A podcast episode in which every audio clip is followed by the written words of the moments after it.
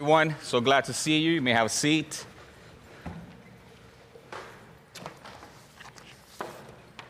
So great to see everyone. I see some new faces, so welcome. Uh, if you haven't been here long, we're glad to have you. If it's your first time, we are thrilled to have you here. Give us a chance to get to know you a little bit. Uh, if you don't receive our information, uh, please go to crosspointchristianchurch.com. That's our website. Scroll all the way down. You'll see a small, short, easy contact form. You fill that out, give us some really basic information. Uh, we'll have an opportunity to be in touch with you. And I really want to encourage you to do that. I know LV works really hard, along with several of you, to put our newsletter together, for example, that goes out on Saturday evenings. Really great stuff there. Uh, gives you a chance to get to know what's going on at our church, gets, give, gives you a chance to know people through some of the writings that you find there. Um, and, and, I just find it to be a, a big blessing. Uh, so make sure if, if you don't, I, I, I, talk to some of you sometimes, you're like, I don't receive those emails or I don't get those texts. Um, so we want to fix that. Let us know send us an email, make sure that we got your info right so that you could uh, receive all that information. So, but welcome. For those of you joining us online, we're thrilled to have you. Uh, we're happy to have you. Reach out to us too. I, I'm always encouraged, and so is our AV team, to know that you're watching. I know there's a lot of you watching, but we don't always know who you are. And anytime we, we find out that, you know, we, we're able to put a face to, to those numbers that we see on our analytics uh, it's, it's always a blessing. So uh, appreciate you guys joining us. And as soon as you're able and ready, we'd love to have you join us and uh, we could worship together, lift up our voices, and get to know each other better. But welcome. Let me mention a couple of uh, announcements that, again, if you get the newsletter, you would know a lot about a lot of these. So I don't want to elaborate too much on them, but I do want to make sure that we all know what's happening. Tonight, we're really excited. I announced this probably maybe two, three months ago for the first time. We're going to have a couples dinner, a couples get together. We said, you know, it's not going to be until August 15, and then whoop, here it is, you know, August 15. So I see all the men really nervous. All right. Everybody got their haircut ready to roll. We're going to take pictures today. We're going to have a good time. We're going to have a dinner. Uh, we have a guest speaker coming in, and uh, I, we hope that it'll be encouraging to everyone. Uh, we said it'd be great to have about 40, 50 couples. Last I checked, we have exactly 40, 41 couples signed up. So there'll be at least 82 of us here. Uh, I'm, I'm, guessing some of you are thinking like, oh my goodness, it's today. You know, if that's you, come see me. We may be able to get you in for a little late fee. I'm kidding, no late fees, but we'll, we'll be able to get you in most likely. If you're thinking, you know what, uh, that's not an event for me, but I would love to help, there's plenty for you to uh, do. I know we have childcare going on, and so we need several adults, maybe some young adults, and even some, some youth to help us with that. Uh, there's, there's all kinds of, of good stuff happening. But you should know during the break, we're going to do, we're going to have it here. And so during the break, after the English service, uh, especially, or anybody, especially guys, but anyone who wants to help, we're going to bring a bunch of tables over, set, start setting some things up. And uh, if you could help us with that, that'll be great. You can see Marco Pena Jr., the third, Marco Pena the third, and, um, and he'll guide you. And then also after the Spanish service, that's around 11:30. We're not going to have a regular breakdown of things and put away, but it's going to be modified, and we'll be setting things up. So if, if you can help us with that, that'll be great. And then after our our uh, our event, we'll, we'll have the guys once they're all inspired ready to show off and impress their wives, you know, how strong they are, how they could lift two tables with one hand, we'll, we'll, we'll put everything away. All right, that's the deal. So looking forward to it. Very excited. Thank God it's, you know, the day is here, and, and a lot of you, uh, most of you have responded well by signing up and being ready to come and join us tonight. If you're not able to join us to this one, I'm sure we, we plan on having more in the future. So that's tonight. Um, Next Saturday, a week from yesterday, we're going to have a men's steak and study. That's going to happen in my house. We're looking forward to it, and that's, that should be a lot of fun and very edifying, spiritually edifying, all right? Spiritually edifying. It's not just going to be about the stakes. We're going to have a study. We're going to have a great time, kind of build each other up. That's at uh, my place. Everything's online, so take a look. You can sign up. You can pay for it there. It's $10. That's not even going to cover your ribeye, but we want to make sure you commit to it and, and tell us you're coming. I'm excited because today is the first Sunday that we're going to be having our uh, the, ministries that we plan on collaborating with. Today is uh, My Safe Harbor is here. I'm really excited about that. They're going to take the stage in about in a couple of minutes, and they're going to basically tell us who they are, what they're about, and how we can work together. And as I've told you, we're going to have about 12 ministries. Some of them are our own ministries. Many of them are, are, are ministries from around this community and even around the world. Uh, things that we want, ministries that we want to collaborate. We acknowledge that they're doing some great work for the kingdom, and we want to say, hey, we want to support you, we want to encourage you, we want to work together with you. And that helps us be more mission minded and more having more of a servant attitude and giving you opportunities to connect it's, it's your job to find out what it is that God has for you, why He has you here in His kingdom at this time, and we just want to help you, guide you, and give you opportunities to serve. And seeing what, what uh, God's people are doing should be encouraging. And, and if you get that tug of saying, like, you know what, that's a ministry that I really want to uh, support, as a church, we're going to be doing a monthly contribution to them, but I would encourage you to consider doing the same individually. Um, I know Jeff and Jessica, once they, once they present, they're to be at uh, the portico. There's, gonna, there's a table there with literature. So if you have questions, and I would encourage you, go talk to them. They're great people. I'm sure you're to have questions. Uh, go talk to them, ask them questions, see what they're about. And again, if, if you feel that the Lord would lead you to either volunteer or, or contribute financially to them, that would be great. That's, that's the idea. All right? So we're excited. All right. Well, I should have used that as the intro. So, Jeff, would you get ready? all right. There he is. All right. So, Jeff, I'm sure will introduce himself. I just want to. Uh, I've known Jeff for, for several years. You'll, you'll see why. Many of you know him and his very famous wife here this morning. Uh, so you, they're, they're familiar to us. So I'm going to turn it over to him and just let him present My Safe Harbor to you. Would you welcome Jeff? Thank you.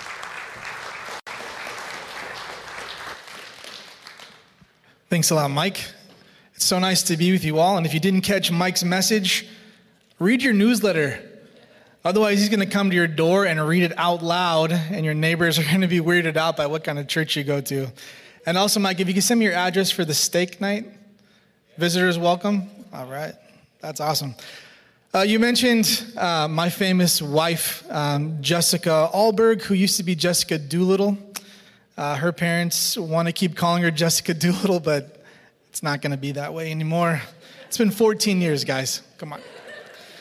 But the great thing about it is, this is one of your own, birthed out of this church, inspired out of this church. She became a social worker from the people she knew at this church. She's helping to run and has been the longest at My Safe Harbor because of this church. So there's young people out there kind of trying to figure out, man, what does God have for me? Pay attention. It might be that same thing because now, from a little girl coming to church, trying to find out what, what's going on with God and what, what, what He wants her to do, she's now running a, a nonprofit um, and doing an amazing job. So, a little bragging. Uh,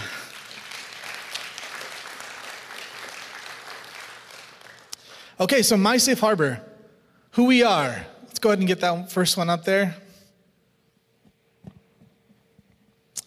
And I'm going to kind of go through some points with you guys to, to inspire you to, to volunteer and get involved, but also to encourage you that the kingdom of God is alive and well, uh, and it's growing, and the church is growing, and, and God is doing big things. So, My Safe Harbor, uh, we've been serving families in North Orange County uh, for over 12 years. We're located um, in downtown Anaheim, just over the 5 freeway from Disneyland. Uh, we're a faith based nonprofit that believes that any gains we as humans make can only be sustained through a relationship with Jesus Christ uh, and, and his church. We believe that the answer to the problems facing our neighborhood today is strong families.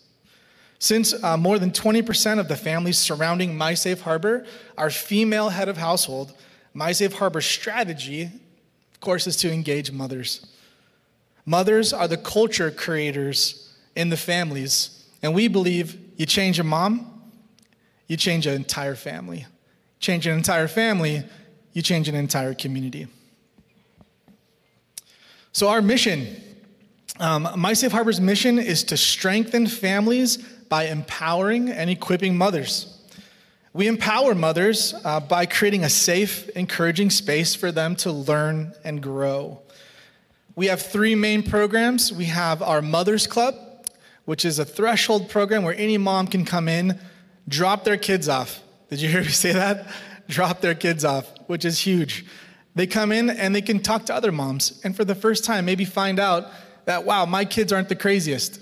Or, wow, I'm not the only mom who's struggling with this. And that community, that coming together with other moms, does an amazing thing.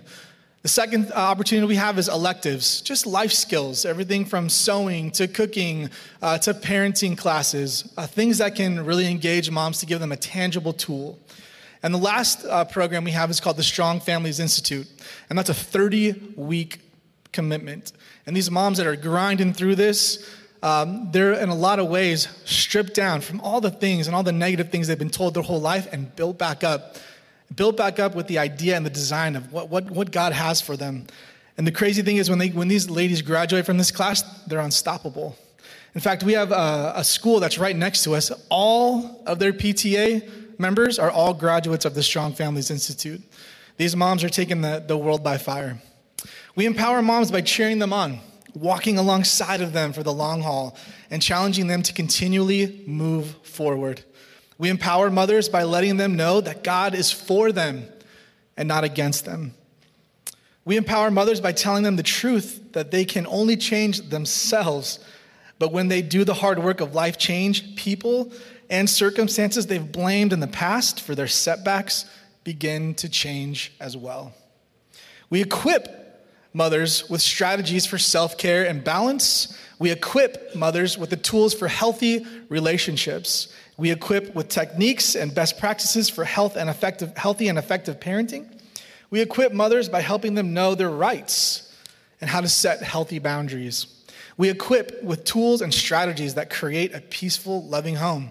And we equip by teaching them that these newfound strategies are directly from the Bible and that they can find the power and the support to sustain their growth in the local church. That brings us to the church. That brings us to you, to us, to the church. We're not created to be alone. We were made to be together. And when you discover you're not alone, you find strength and encouragement in that. In community, our sorrows are lessened and our victories are amplified. Strong families reflect strong, healthy, and active churches. As the family deteriorates, so will the church, and vice versa. God has called us to look out for the widows and children.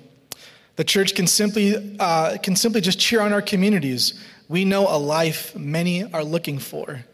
And, and, and catch this since the beginning of man, there's been a virus that has killed more humans than COVID and all other viruses combined. And guess what? We have the vaccine. It's free. Imagine if we shared the perils of sin and Christ as the eternal vaccine as passionately and compassionately as we have about our current situation. The church would grow like wildfire. And then the last thing, here's some opportunities we have to serve that I want to present you with. Childcare is a big thing. That first thing about being able to drop your kid off and have a little chance to breathe, we need people that love kids and that love on kids. We need mentors, other moms that have gone over that hill, that have made that journey, uh, that have had those scars of war, that can encourage other moms. It's worth it. Man, it's so easy to keep walking to reach the top of the mountain when somebody who's already done it says it is so worth it. We need help with events that we try to pull off, both community events, fundraising events, uh, we have a graduation that we do after our, our Strong Families Institute, where these ladies get to graduate. And some, it's their very first graduation, but it's so powerful. The church is packed with families, so proud of their mom for this huge accomplishment. We have office work, clerical work that we have, data entry, all those really fun, inspiring things. uh, handyman, just uh, we have our facility, and it's an older facility, so it always needs something to do. Teaching. Again, we have opportunities to teach, whether that's an elective. Maybe you are really good at something, an expert at something, and would love to impart that knowledge to a mom who could use that as well. It's a great opportunity. Praying. We need people praying for the families, for the organization constantly, because these families are up against a lot, as you know. Prayer is huge. Encouragement. Maybe you're excited about writing cards to these families, uh, coming once in a while to just say, hey, you're doing a great job. That's another opportunity that, that to connect. Also, translation. Uh, given the fact that our community is almost 90% Hispanic, we need people that can speak both languages to be able to effectively, uh, effectively communicate what we do. And so, if you are bilingual and have a heart for translation, not only can you do that live translating for classes, but even the curriculum that we have and the, the, um, the stuff that we put out, everything we do is bilingual. And lastly, is become a staff member, become a job. Maybe you're looking to get out of the work you're already doing or looking for a job in general that you want to feel really good about doing. There we have some great opportunities. So, right after the service, um, like Pastor Mike said, we'll be right outside answering any questions. We hope that you're inspired. God is doing huge things just down the street. Imagine what you guys are doing here, amplified with what we're doing in Anaheim, coming together. It's going to blow you away. So, thank you for your time. I'm so impressed by the work you're doing here in Whittier. Uh, be encouraged. Have a good one.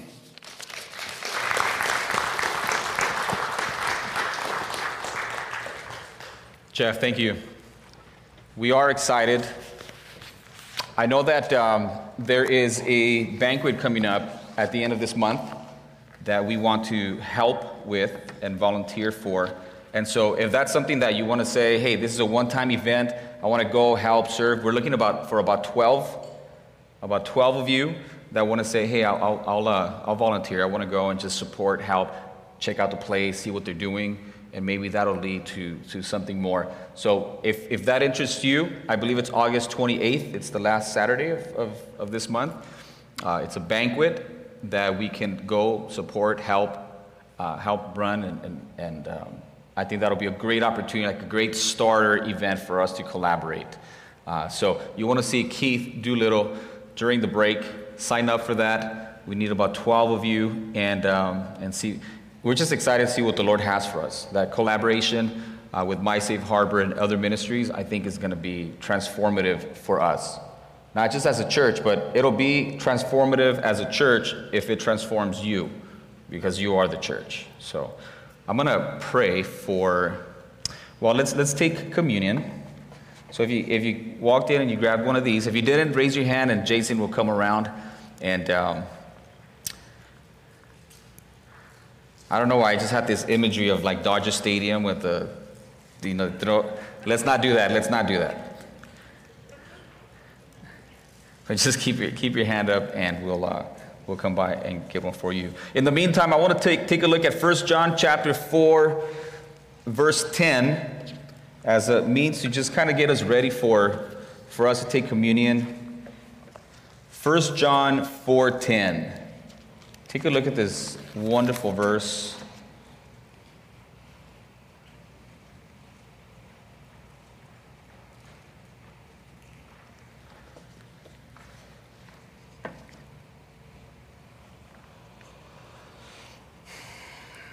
So 1 John 4:10 says in my New King James version here, it says, um, "In this is love, not that we loved God, but that He loved us and sent His Son to be the propitiation for our sins. Now you might be thinking, like, propitiation, what? Propitiation? I don't know when's the last time you used that word. But if you take a look, and I want to kind of little plug for maybe different Bible versions that are very helpful when you're studying and reading. But if you take a look at the NIV, it gives you a little bit different. And it, uh, NLT, the New Living Translation, says this This is real love. Not that we loved God, but that He loved us and sent His Son as a sacrifice to take away our sins. Now, that doesn't quite explain propitiation, and propitiation is a very important word, very important term. But it basically says that God sent His only Son to be the appeasement, the atonement, the sacrifice, the payment for our sins. And so, as Christians, that is central to who we are. And, and when we take communion together, we celebrate the fact that what binds us is the sacrifice of our Lord Jesus Christ. The fact that He is what appeases God the Father, and what He did at the cross specifically is what appeases God's, God the Father's uh, towards our sin. And that's super important. There's a lot of implications to that. I don't want to get into that, but it's, it's nothing that we do. It's only what Christ did for us on our behalf at the cross of Calvary that allows us to have a relationship with Him and with one another. And it's all out of love.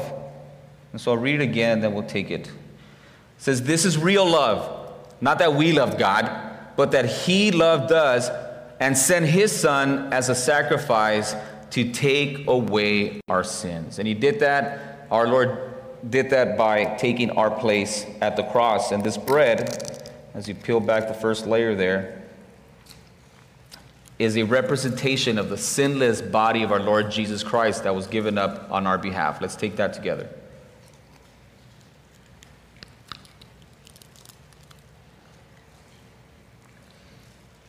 And this juice represents the blood of our Lord Jesus Christ that was shed on our behalf some 2,000 years ago, the precious, perfect blood of Christ that is able to forgive us and wash away our sins. Let's take that together.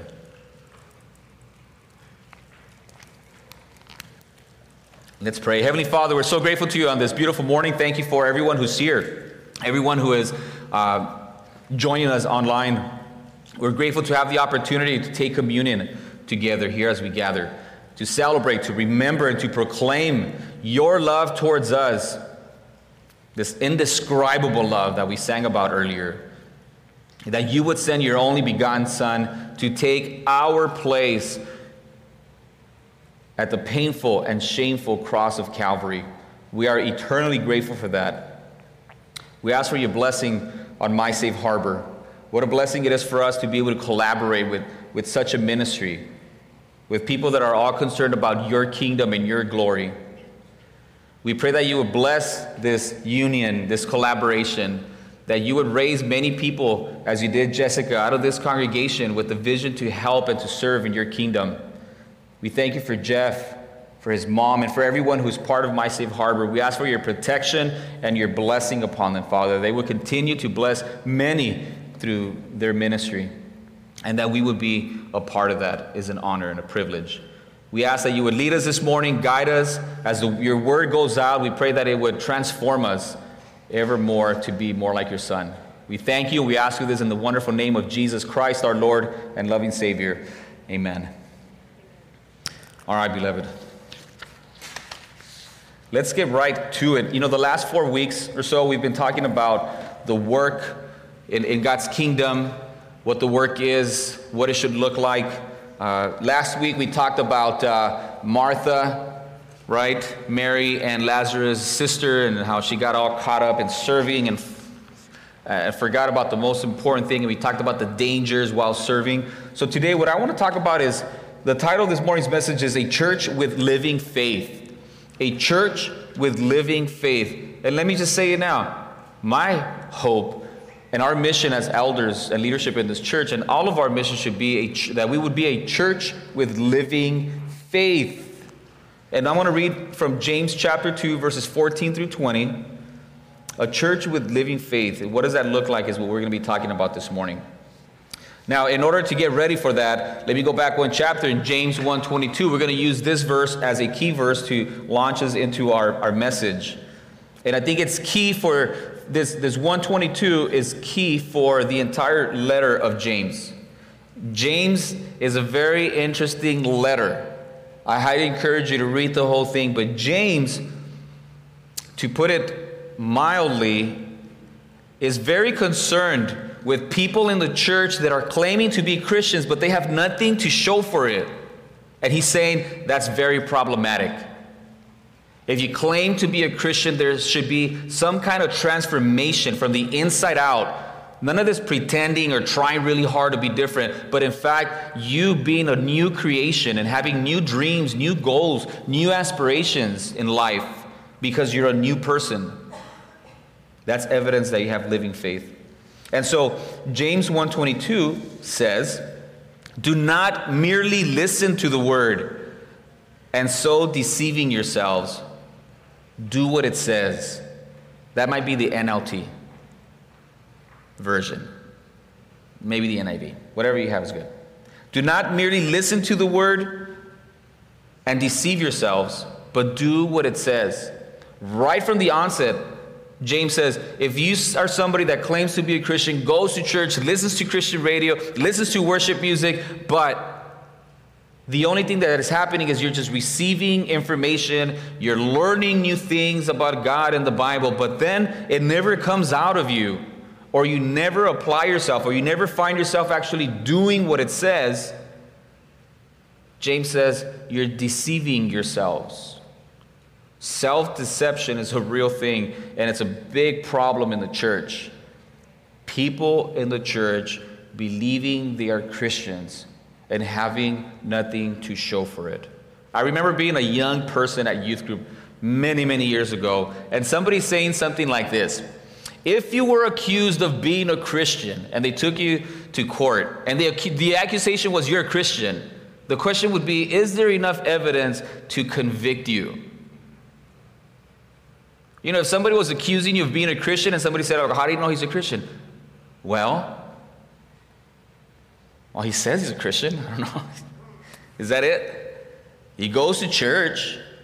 I've seen him, you know, carrying a Bible under his arm every once in a while. Yeah, yeah, but he yells at his wife all the time. Yeah, yeah, yeah, yeah, but that's different. Is there enough evidence to convict you of being a Christian? I think that's an interesting thought.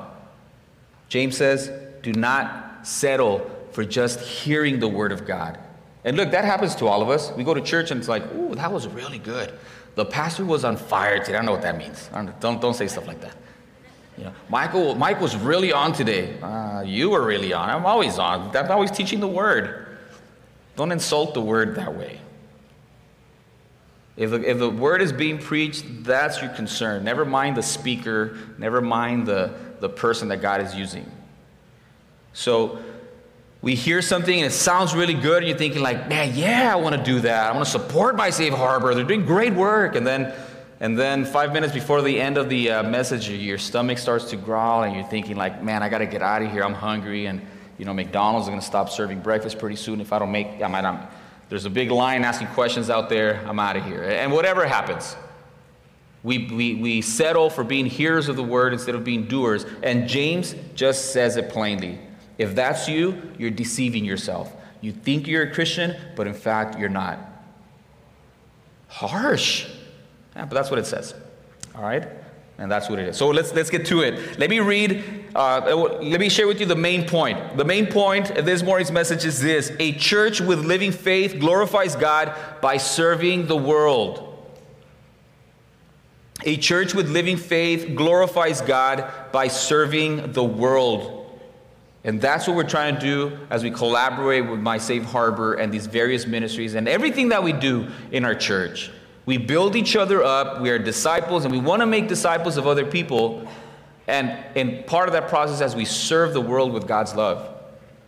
And I'm excited about that. James chapter 2, verses 14 through 20 says, What does it profit, my brethren, if someone says he has faith but does not have works? Can faith save him? If a brother or sister is naked and destitute of daily food, and one of you says to them, Depart in peace, be warmed and filled but you do not give them the things which are needed for the body, what does it profit? Thus also faith by itself, if it does not have works, is dead.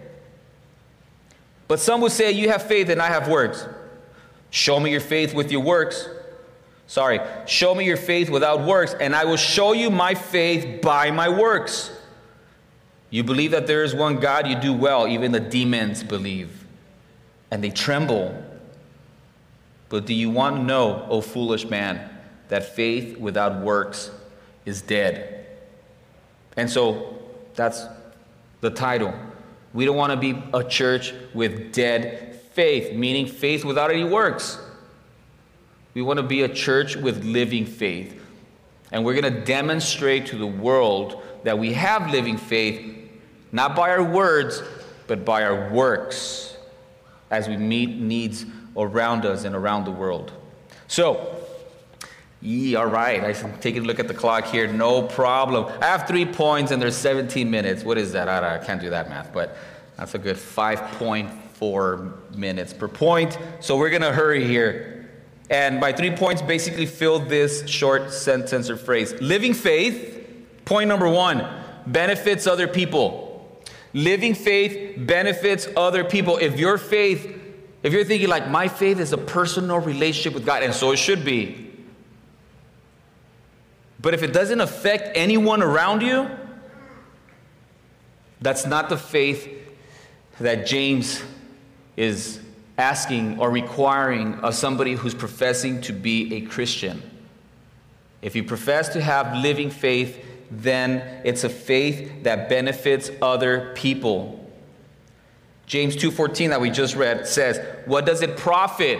What good is it Brethren, if some of you say you have faith but you do not have works, can that faith save him? If a brother or sister is naked and destitute of daily food, and one of you says to them, Depart in peace, be warmed and be filled, but do not give them what things that they need for the body, what does it profit? What good is it? And the question for us is, what good is your faith to other people? And I'll pause. Think about it. How is your faith benefiting other people? your coworkers, are they benefiting from your faith? Your family, your spouse, your children, your relatives, your teammates? Is your faith benefiting them? And if it's not, you may not have living faith. Or maybe you have really early baby living faith. That's just me trying to be real nice. But really, if your faith is not benefiting other people, it's not living faith. And as a church, we have to ask our question. As a church, how is our faith benefiting people around us? Is it just about us? You know, that steak and study, Mike, sounds really selfish. and I would agree. I would agree. So that's what we say invite people, invite your friends so that they could join us in our steak and study. And as we do our steak and study, that's not the end of it all. The reason why we have a steak and study for men is to build each other up as iron sharpens iron so that we can go out in the world and impact our neighbors and our co-workers and our children and our spouses. Everything we do as a church should be focused in obeying the great commission and the great commandment to go out and make disciples. As we do that, other people are benefited from our faith. All right? So, as a church, My Safe Harbor being here and the various ministries that we're going to present to you is our way to say, as a church, we want to move towards impacting people outside these four walls. And we hope that you individually will commit to doing the same.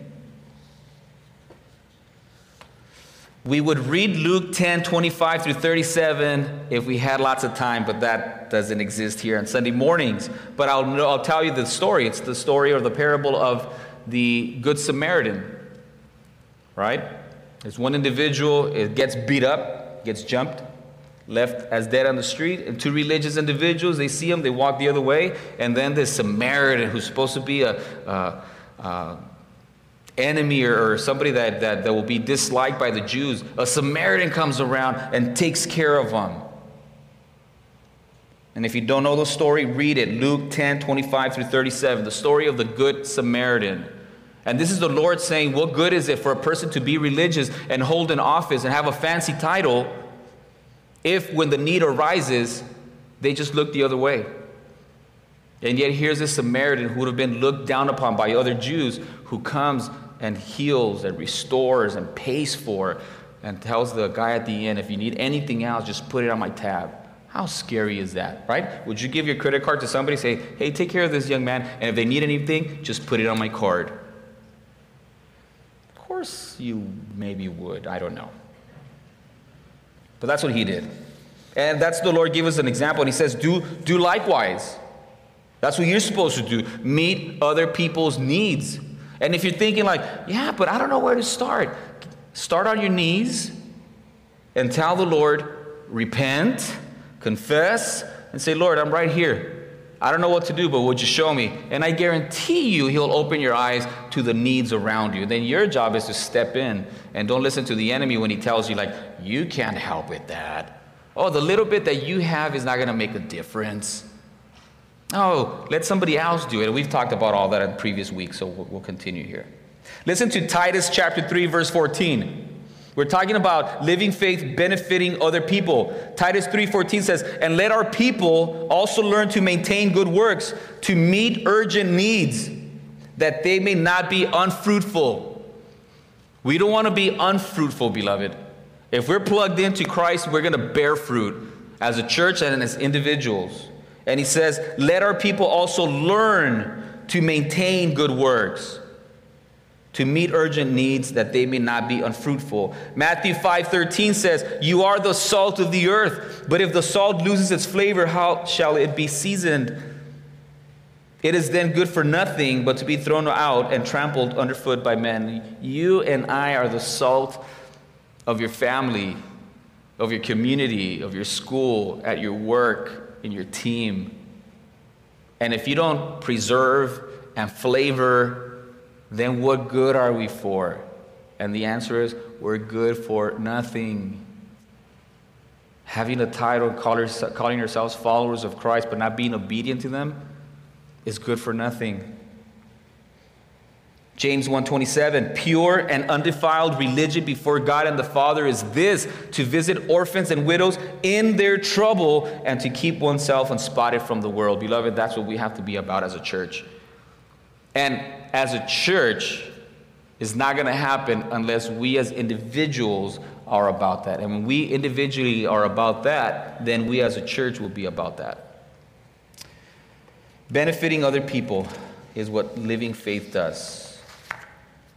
So living faith not only benefits other people, but it also demonstrates, it is demonstrated through actions. So how do you know if you have living faith? It is demonstrated through actions. Very important. You know, sometimes we say, like, well, you know, it's the intention that counts. No, not really. You know, I meant to do this. I thought about we've talked about this. And all of us, I think, fall into this type of attitude. I'll do it later. You know, once my kids get a little bit older, or once I graduate from here, or once I get this promotion, or once I do that, and once I. What are you talking about? It's now. It's now. It's who's in front of you. It's the need that is around you that's important right now. Don't worry about later. God is not interested in what we don't have. And I hope you're not as ridiculous as thinking, like, you know, if I win the lottery, Mike, I would give my safe harbor, like, I don't know what that is. I don't know what you would say. God's not interested in what you don't have. What do you have? We talked about the kid and his lunch and how he gave it up. How ridiculous he would have felt to say, like, here, feed 5,000 men with this. I don't know that he knew what he was doing, but he gave what he had. And that was more than enough because God is enough. We've talked about that. It is de- living faith is demonstrated through actions. It's not enough for us to say it. Thus also faith by itself, James 2 17 and 18. Thus also faith by itself, if it does not have works, is dead. And then, but someone will say, ah, You have faith, I have works. Show me your faith without your works. And he says, And I will show you my faith by my works. Even the Lord, when he was uh, confronted and people didn't believe him, he would say, All right, you don't want to believe my words? Then believe my actions. What are you going to do then? Actions speak louder than words? Then don't worry about my words, worry about my actions. Remember the paralytic that was brought through the roof? And he said, Your sins are forgiven, and people got scandalized. Who can forgive sins except God? And he says, Oh, you have a problem with what I say? Let me show you what I can do to prove to you that what I say is, is on, is right. And he tells the paralytic, Stand up, walk, and he does. And through his actions, he would show the power of his word and his intentions and his promises, the value of his promises. So, living faith is demonstrated through action, beloved. And the question is, what action is demonstrating your faith if you do have living faith? Hebrews 11, 1 through 40 is often referred to as the hall of faith, right? By faith, Abel, and then offer a sacrifice. By faith, Noah, he built an ark. 120 years building that thing. That was amazing. By faith, Abraham was willing to sacrifice his own child and promise, Isaac. By faith, Rahab did this. By faith, someone did that. By faith, someone did, did, did something or the other, beloved. Our faith has to do something. And if you're thinking you, you, are paralyzed by, by fear or you don't uncertainty or doubt, just do something. Start there. Oh, but I'm not sure if this is the one thing that God wants me to do. Well, don't worry about it. Just do it and then you'll find out. Where do I serve at church? I think I want to be the executive. Start by stacking chairs, and God's going to guide you. I promise you that. That might sound funny. That might seem like I'm, I'm belittling or, or being cavalier about this. I'm not. Start stacking chairs, and I promise you, do it with the right attitude, and God will lead you wherever He wants you. And it may be stacking chairs, and we need chair stackers. But if your heart is right, I assure you, He's going to guide you to things that maybe you never even thought possible God could do through you. Romans 5 8. Living faith is demonstrated through actions. Uh, I want to use this verse, one, because it's one of my favorite verses, and two, just talks about how God demonstrates his love towards us. In that while we were still sinners, Christ died for us. The point here is that God didn't just say, I love you, and then left us hanging He says, I love you, and I'm going to demonstrate it to you by giving up my son for you, even while you're a sinner and you don't deserve it. Actions speak louder than words. So, living faith is uh, benefits other people. It's demonstrated through actions. And point number three is that living faith is the evidence of our salvation, and thus we should be very concerned about being able to see living faith in our lives. I remember being a young person. Uh, let's see, when I started paying attention at church, uh, let's say 12, definitely 13 ish. And my pastor would say, How do you know you're saved? Or How do I know I'm saved? And man, I would just sit up and say, like, I want to know what he has to say about his certainty of salvation. Why here, we're saying that living faith is the evidence of our salvation. James 2 19 and 20 says, you believe there is one God, you do well. That's a good thing. But even demons believe and they tremble.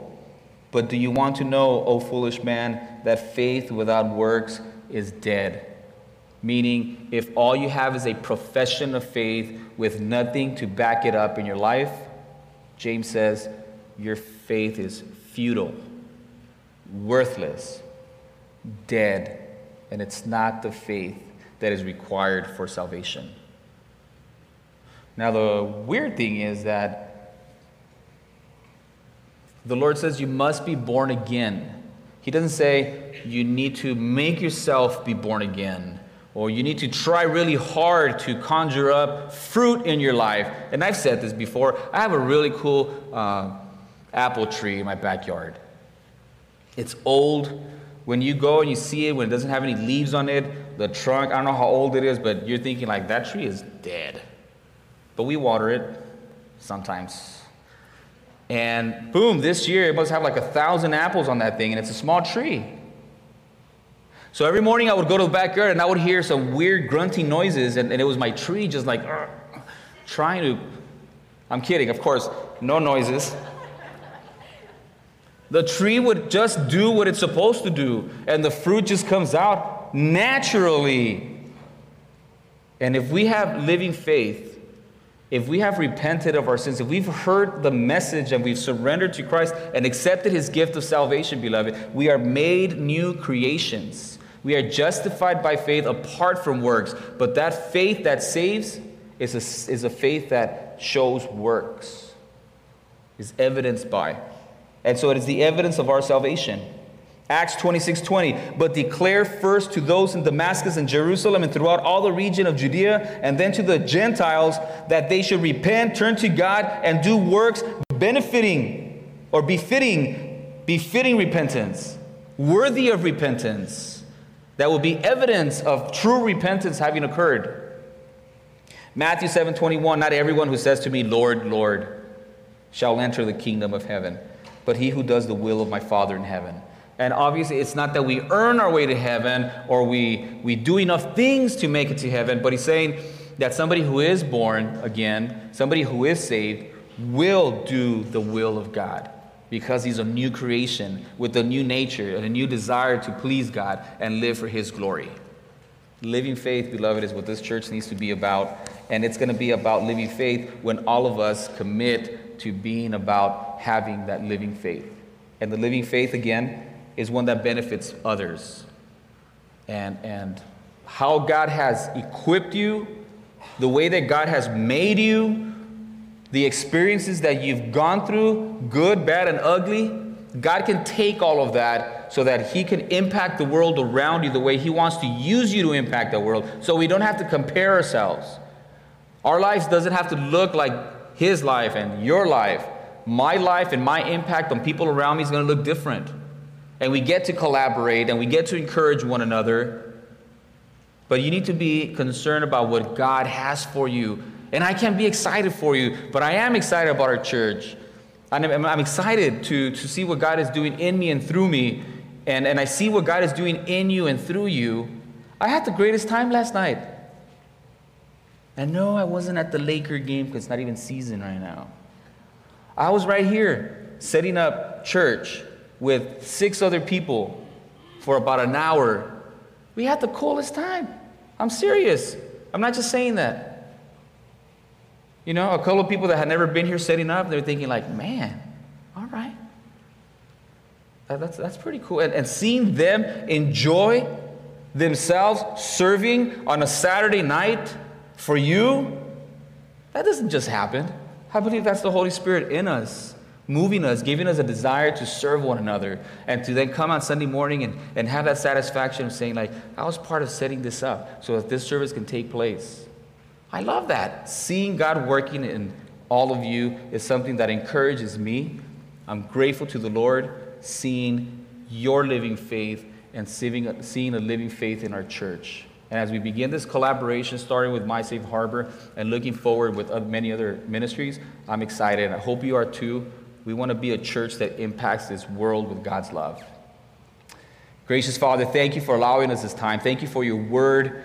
We pray for forgiveness for our sins and trespasses, Father, the times that we've ignored your will or the opportunities to serve and meet urgent needs around us. We have excuses, we have reasons why we shouldn't or couldn't or just don't want to.